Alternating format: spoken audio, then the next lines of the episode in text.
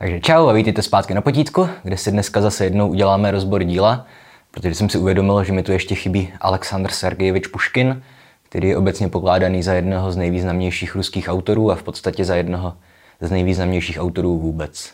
Při nejmenším v rámci světového romantismu a raného realismu. A napsal řadu děl, která se myslím celkem často čtou dodnes na středních školách i mimo ně.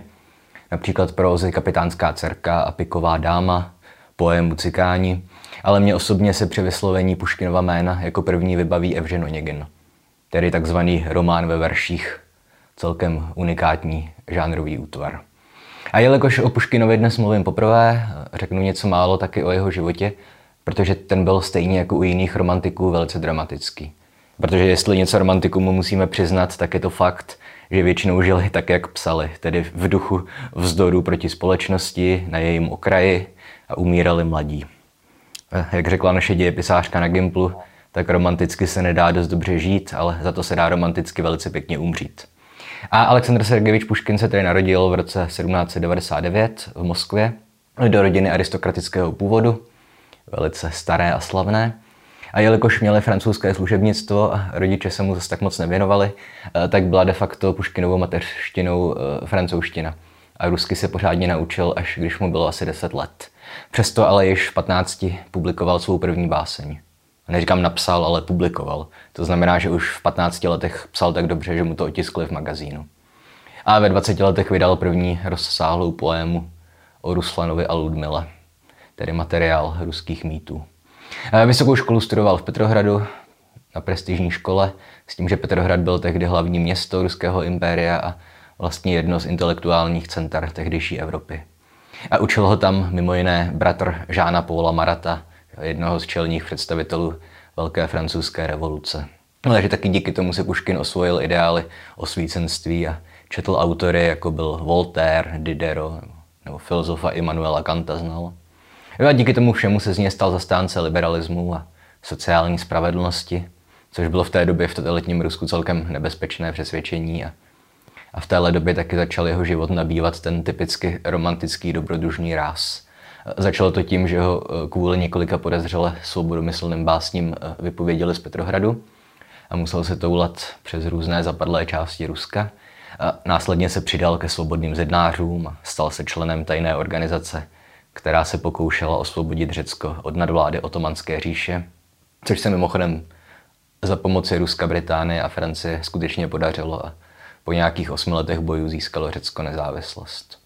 A někdy kolem roku 1825 eh, car dovolil Puškinovi, aby se vrátil do Petrohradu, protože zkrátka jeho rodina měla velkou politickou moc. Ale jakmile se Puškin vrátil, zapletl se do další konspirace, takzvaného povstání děkabristů, což byli mladí šlechtici, kteří se zúčastnili napoleonských válek a přitom procestovali a poznali Evropu a chtěli se pokusit odstranit v Rusku nevolnictví a zavést nějakou formu liberálnější konstituční monarchie, dejme tomu britského vzoru. Jenže celé to povstání bylo špatně zorganizované a hned na začátku byli pozatýkaní. Pět jich popravili a další stovku poslali do trestaneckých kolonií na nucené práce. Na Sibiř a na Kavkaz a na další místa, kde nechcete být. A Puškin z toho vyvázl ještě celkem dobře a vyústilo to u něj jenom v jakési domácí vězení na kolečkách, a taky celkem striktní cenzurní kontrolu čehokoliv, co napsal. No a v následujících letech pokračoval v různých více či méně vynucených cestách po Rusku. Zažíval milostné eskapády mnohé, takže když už je řeč o Evženu Oneginovi, tak literární historici mají hned několik kandidátek na reálný předobraz Tatiany. No, k tomu se ještě dostaneme. A mezi tím psal různá svá slavná díla a přátelil se s dalšími významnými básníky své doby, mimo jiné s Nikolajem Gogolem, s polským Adamem Mickiewiczoem. No a kromě toho byl podobně jako jiní velcí spisovatelé 19. století hazardním hráčem a měl velkou zálibu v soubojích kvůli urážkám na cti. I tohle téma se nám ostatně objevuje v Oneginovi. No a tahle záliba se mu nakonec stala osudnou, jak praví staré kliše, neboť v roce 1836 se začaly šířit pomluvy, že Puškinova manželka má milence. A nejspíš to byla pravda. A tak Puškin samozřejmě dotyčného pána, on to byl mimochodem její bratranec, myslím, a tak on ho vyzval na souboj, který prohrál a dva dny umíral v hrozných bolestech s kulkou žaludku. Tolik k tomu imperativu, že romanticky se nedá žít, ale dá se tak umřít. A mimochodem ten duel máme velice dobře popsaný a byl to celkem zajímavý koncept, kdy oba účastníci začali relativně daleko od sebe a následně teda vykročili směrem k sobě s tím, že mohli vystřelit kdykoliv, kdy se na to cítili. Ovšem s tím, že následující rána pak už měla patřit nepříteli. Takže pokud jste vystřelili moc brzo, byli jste v podstatě v háji. No, musel jste se zastavit a čekat, až vás trefí. No a Puškin to zkrátka takticky nezvládl a naopak čekal příliš dlouho. No. A zkuste se mimochodem vcítit do kůže účastníků takového souboje. Podle mě to musel být násobně větší psychický teror i ve srovnání s klasickým soubojem, kdy se prostě otočíte a vystřelíte, aniž byste měli nějaký velký prostor pro taktizování. A pokud se jedná o Puškinovo dílo, tak eh, napsal spoustu lirických básní, pohádek, nějaká dramata, prózy, ale nás má dnes kvůli Oneginovi zajímat především jeho epika. A pro ně platí, že byla na svou dobu zcela výjimečná. Puškin bývá často uváděný jako zakladatel moderní ruské literatury a jeho epické texty působí vlastně dodnes jedinečně. I když po jeho smrti jeho styl samozřejmě začaly napodobovat zástupy epigonu nebo autorů, kteří se u něj alespoň nějak inspirovali. A mimo jiné je pro Puškina typické to, že své poémy opatřoval poznámkovým aparátem. Celkem vzácné. Že? Přidával k ním mapy nebo odborné popisy míst, ve kterých se ty básně odehrávají doplňoval básně pomocí textů od jiných autorů. No, tohle všechno jsou postupy typické jež pro současnou postmoderní literaturu. Ale to též dělal jako Jakub Demo a další autoři. No. A tohle pak platí i o Puškinově zvyku narušovat různé zažité básnické postupy. Tedy platí pro ně, že je to tak nějak postmoderní. Jak pro Onegina, tak pro další jeho epické texty platí, že záměrně vlastně věnují pozornost zdánlivým banálním popisům či událostem, zatímco události, které bychom obvykle považovali za zásadní dějově, tak ty popisuje jenom jakoby bezděčně, mimochodem. Jako kdyby oni byly skutečně těmi banalitami. A v podstatě postmoderní je jeho inklinace k alespoň částečně nespolehlivému vyprávění. Nebo úmyslně zmatené střídání časových rovin, kdy některé jeho poémy působí spíš jako torza nedokončených textů. Opět alespoň v kontextu doby, ve které vznikaly ty, ty, ta díla. No. A antitradicionalisticky pak působí taky vlastně jeho problematizace motivu úniku do přírody. Jeho úniku před tím nechápavým světem civilizace, který byl tak oblíbený právě u osvícenců, jimiž se Puškin inspiroval, ale taky u řady jiných autorů romantismu. Protože v Puškinově pojemě Cigáni, dejme tomu, tak tam e, činí protagonista Aleko právě to, že uniká před tou byrokratickou společností e, žít mezi moldavské cigány, jenže se nešťastně zamiluje a zabije dotyčnou cigánku jejího milence. On o téhle problematice psal e, často celkem nedávno zemřelý odborník na Puškina, kolega youtuber, profesor Vladimír Svatoň, který vykládal tohle rozporuplné Puškinovo chápání přírody skrze to, že člověk je v dnešní době v podstatě vyloučený z přírody. Jo, a nikoliv pouze společenskými konvencemi, které prostě nejsou lidem žijícím v lesích nakloněné, ale především kvůli tomu, že individuální moderní člověk je schopný reflexe svého vlastního života a postavení ve světě a intuitivně i rozumově prostě chápe, že v moderním světě už není návrat do přírody vůbec možný. Ale dobře, to jen tak na úvod a abych ilustroval, že i starší Puškinovy novely se vymykaly nejenom osvícenství, ale i romantismu. A teď tedy Evžen Onegin. Román ve verších, podle některých historiků v podstatě první ruský realistický román. A pokud jde o ději, tak jako obvykle u těchto klasiků není moc o čem mluvit, i když to má 200 stránek. No, takže Evžen Onegin je mladý petrohradský šlachtic, vzdělaný, chytrý, ale taky znuděný tamním stylem života, plným korupce a přetvářky a zbytečného přepichu. A z toho důvodu té odejde na venkovské sídlo, kde ho jeho kamarád, básník Lenský, seznámí se svou ženou Olgou a její sestrou Tatianou. No a ta se do Evžena zamiluje, jenže mu je víceméně šumák a namísto toho se na jedné párty pokusí svést lenského manželku Olgu, což není úplně dobrý nápad, protože jeho kamarád ho kvůli tomu vyzve na souboj, při kterém ho Onegin ale zabije. Načež teda z očividných důvodů z toho venkovského sídla uteče, nějaký čas se toulá po Rusku a když se pak vrátí do Petrohradu, uvědomí si, že je ve skutečnosti zamilovaný do Tatiany. Jenže ta už se mezi tím vdala a i když k Evženovi stále asi něco cítí, tak se rozhodne být dobrá věrná manželka a Onegina odmítne. No. A tohle bylo takové to klasické školské schnutí děje. Ale tady musím použít oblíbenou větu svou, že o děj tady ve skutečnosti vůbec nejde. No jak jsem říkal, ten děj tam je vlastně, jenom se nenápadně vynořuje na pozadí těch banálních popisů všednodenních záležitostí ruského venkova nebo Petrohradu. Ale to jsem teďka řekl, to shrnutí, tak to je spíš jen takový výsledek snahy vytáhnout z knihy nějakou ucelenou dějovou linku, kterou pak můžeme napsat do učebnice nebo říct v popularizačním videu na YouTube, anebo dejme tomu se nám to může hodit, pokud příběh chceme převést na film či operu. No. A dále byste měli vědět, že kniha se dnes tradičně vydává tak, že obsahuje osm takzvaných hlav. Můžete si to představit jako rozsáhlé kapitoly. S tím, že v dodatcích knihy se pak ještě zveřejňují některé strofy, které se Puškin rozhodl nezařadit, kde zkrátka ten román psal sedm let, ještě víc trošku. A za tu dobu několikrát přehodnotil, jak by měl ve výsledku vypadat. A také součástí dodatků a poznámek celá dlouhá pasáž o Oniginově putování po Rusku. A víme taky, že Puškin napsal i desátou hlavu a ta se ale nedochovala. Nebo teda on ji spálil a dochovala se z ní jenom torza. A z toho torza víme, že desátá hlava měla líčit zmiňované povstání děkabristů. A později se k ní ještě vrátíme. A nejdřív vám ještě povím tu klasickou středoškolskou omáčku kterou o knížce potřebujete vědět, pokud jste maturanti. No, takže v první řadě je dobré eh, vědět to, že tenhle román představoval hnedka v několika ohledech úplně zásadní zlom a změnu ve vývoji ruské literatury. No, protože Puškin totiž očistil ruštinu od zbytečných archaismů a té klasicistní vyumělkovanosti a strojnosti, jinými slovy vznešeně se tvářícího, ale zbytečného balastu. A jeho jazyk je sice básnický, ale je bližší tehdejší běžné mluvené ruštině. Opět, než bych to dokázal posoudit, že neumím rusky. Ale podle rusistů byl Puškin pro Rusy to též, co Dante Alighieri pro Italy, Shakespeare pro Angličany a dejme tomu Jungmann a Dobrovský pro Čechy. Takže v podstatě podle jeho děl se formovala moderní ruština. Takový měl vliv a tak dobrá byla jeho ruština. No a Puškinův styl je taky jedinečný i proto, že on vlastně s oblibou popisuje různé jevy dvakrát, Vždycky jednou to udělá básnicky, pomocí metafor, a po druhé e, více prozaicky, civilně a snadno pochopitelně. A tohle je opět postup, který je v podstatě jedinečný pro Puškina. No a zlomový je ten román i proto, že se v podstatě jedná o předzvěst realismu. No podobně jako Igo Vodil leží na pomezí mezi oběma směry. No, protože na jednu stranu zobrazuje některé ryze romantické charaktery a lirické popisy, na druhé straně už se realismu blíží tím, jak velký má záběr. No, konec konců románovému žánru se v rámci romantismu kdo jak nedařilo, zatímco v realismu byl naprosto dominantní. Jo? Takže pokud bychom text měli zařadit do nějakého uměleckého stylu, můžeme říct, že je to text na pomezí romantismu a realismu, ale existují i celkem dobré argumenty pro to, abychom zkrátka Onegina nazývali prvním realistickým románem, jak to dělal Maxim Gorky a Willem Matézius a další.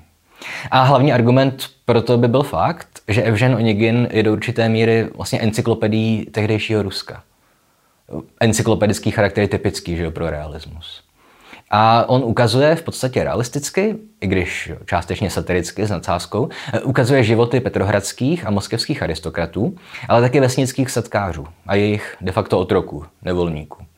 A jsou zde tedy i celkem dlouhé lirické pasáže, milostné i přírodní, a také hlavní postavy představují jakési archetypy moderních ruských lidí.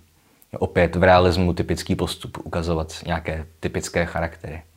Jo, na jedné straně máme že, to cynického Onegina, pak naivně romantického Lenského a v podstatě typickou či idealizovanou ruskou ženu Tatianu. Že, upřímnou, věrnou, i když možná trošku naivní, které jsou nějaké politické problémy spíše ukradené a bližší její venkov a příroda.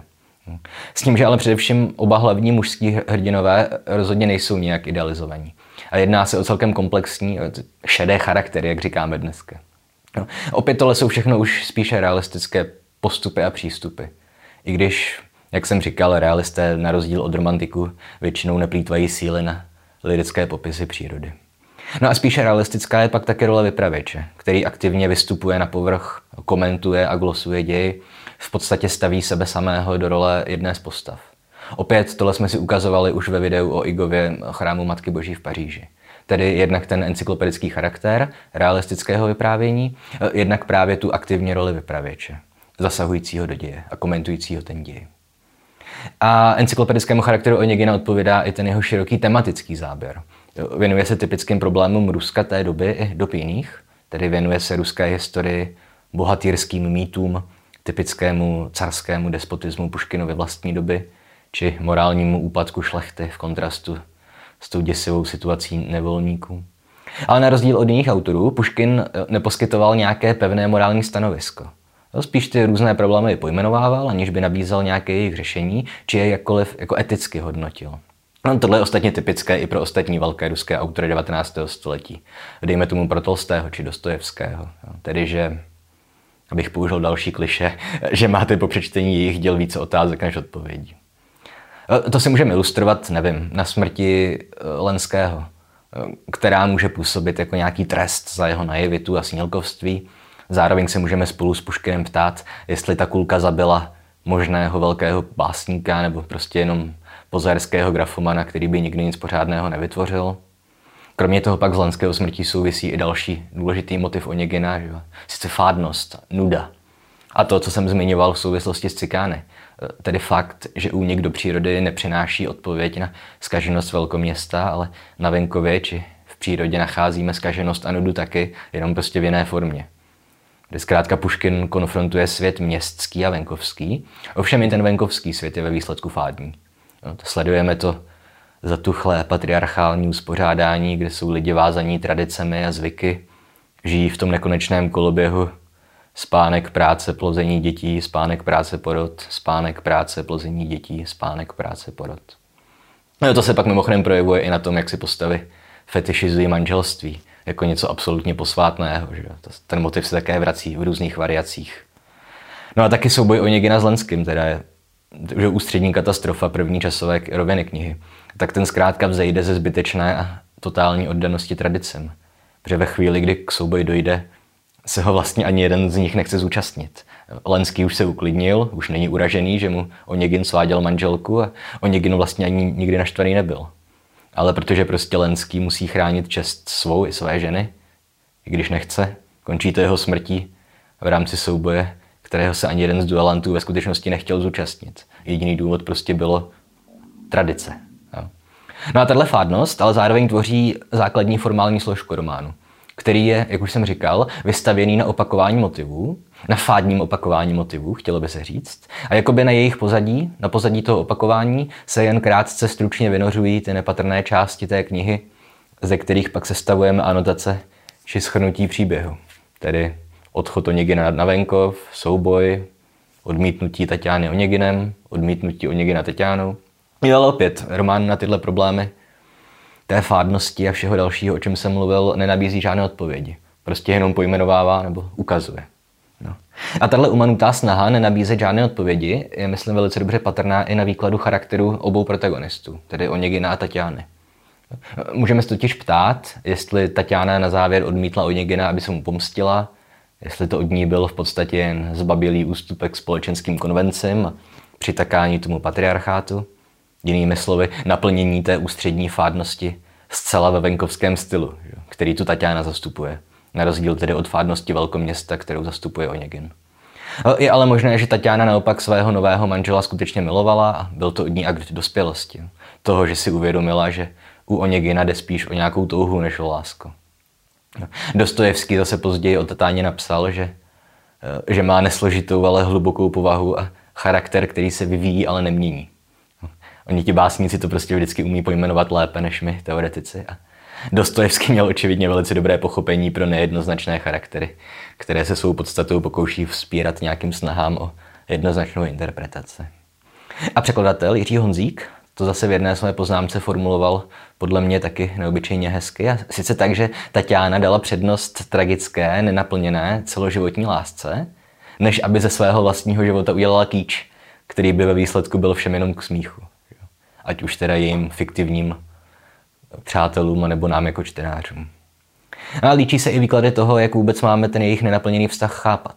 Jestli tragicky, jo, jako román zklamaných nadějí, jak to nazval ruský kritik Bělinský, kterému ještě dlužím do záhrobí omluvu, protože v epizodě o Dostojevském jsem z něj udělal na místo Bělinského Berlinského. No a nebo naopak to máme chápat tak, že celý vztah mezi Tatianou a Oneginem byl krásný v tom smyslu, že zůstal nenaplněný.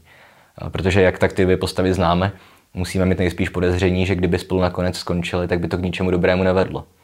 Tedy, že větší hodnotu pro ně mohla mít nějaká neskažená vzpomínka na skutečnou lásku, než než něco, co by se ve výsledku přelilo jenom v tuctové soužití dvou stárnoucích lidí. A, a co by tu původní hezkou vzpomínku překrylo prachem všednodenní banality.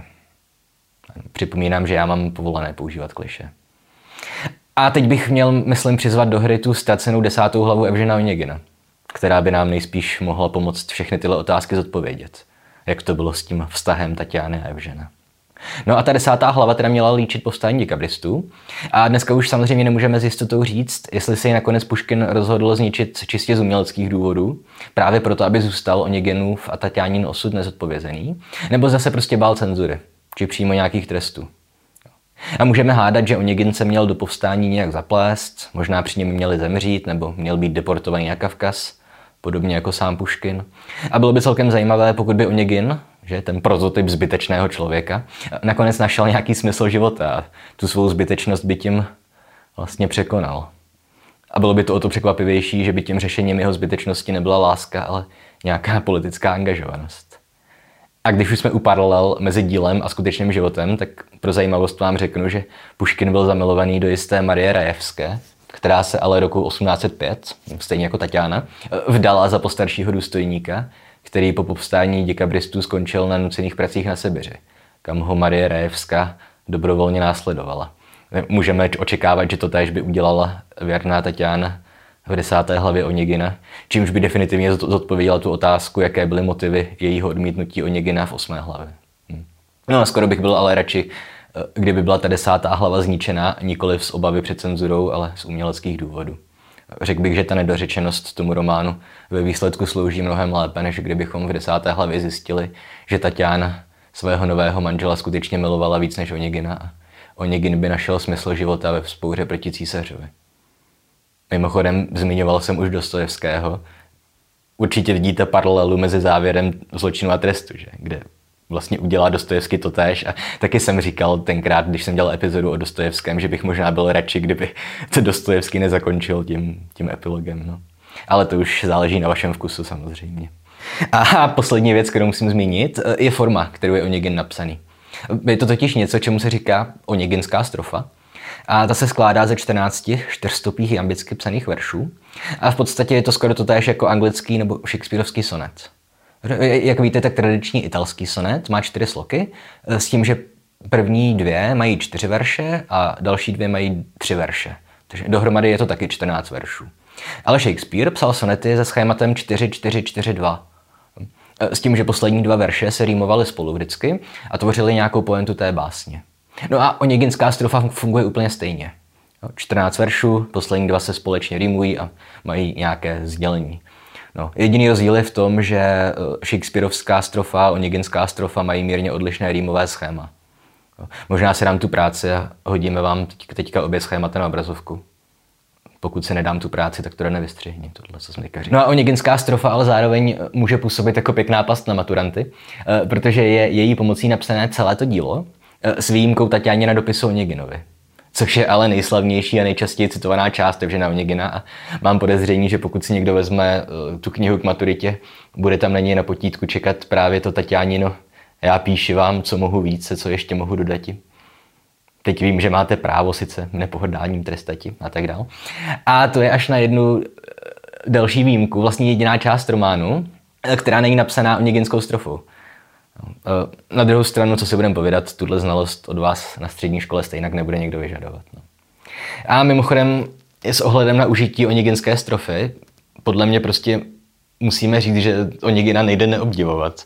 Eh, prostě co Puškin dokázal vytvořit z formálního hlediska je celkem jako zázrak středního charakteru. Zkrátka ta kniha je skutečně román i když psaný ve verších. No, tady sledujeme různé postavy, různé časové roviny, vypravěč v něm má aktivní roli, kniha je rozdělená na kapitoly, i když Puškin jim říká hlavy. To všechno jsou prostě typické znaky románu. Zároveň je to ale prostě celé napsané ve verších. A navíc ještě de facto v sonetech. Ve verších, které se rýmují. Jo, takže my můžeme obdivovat prostě Miltona, že napsal ve verších rozsáhlý epický ztracený ráj, jenže Milton psal blankverzem, nerýmovaným jambem. Takže sice musel dodržovat metrum, ale nemusel se starat o to, aby se mu to rýmovalo. No oproti tomu Puškin si zkrátka na konci každého verše musel dát pozor nejenom na to, aby se to rýmovalo, ale aby se to rýmovalo podle přesně daného vzorce rýmového. Jo. Díky tomu všemu má, myslím, Onegin dodnes celkem neotřesitelnou pozici v rámci kánonu nejenom ruské, ale i světové literatury. Hm. No a to už, myslím, pro dnešek by mohlo stačit asi. Je mi jasné, že jsem zapomněl zmínit spoustu důležitých informací, jenže Onegin prostě není Saturnin. Dalo by se o něm vykládat hodiny. Konec konců, když už jsem zmiňoval Shakespearea či Miltona, tak na katedrách ruského jazyka a literatury právě se děje to též, že probíhají, uh, že probírají tam Onegina v rámci semináře přes celý semestr. A mám trošku obavy, že ani v rámci toho semestru profesoři ruštiny nemají dost času na to, aby o Oneginovi řekli všechno, co se o něm dá říct. No, a jinak to znáte. Jestli se vám video líbilo, nebo jste se něco naučili, dejte like a koment. Protože komentáře jsou dobré pro YouTube algoritmus, i když na ně neodpovídám, sorry. A jestli kanál ještě neodebíráte, tak začněte odebírat. Připomínám, že si pořád ještě můžete koupit náš merch, trička, poznámkové bloky, hrnečky s mravenečníkem. Finančně nás můžete podpořit na Patreonu, kde dostanete přístup na Discord a tedy i možnost si se mnou pokecat.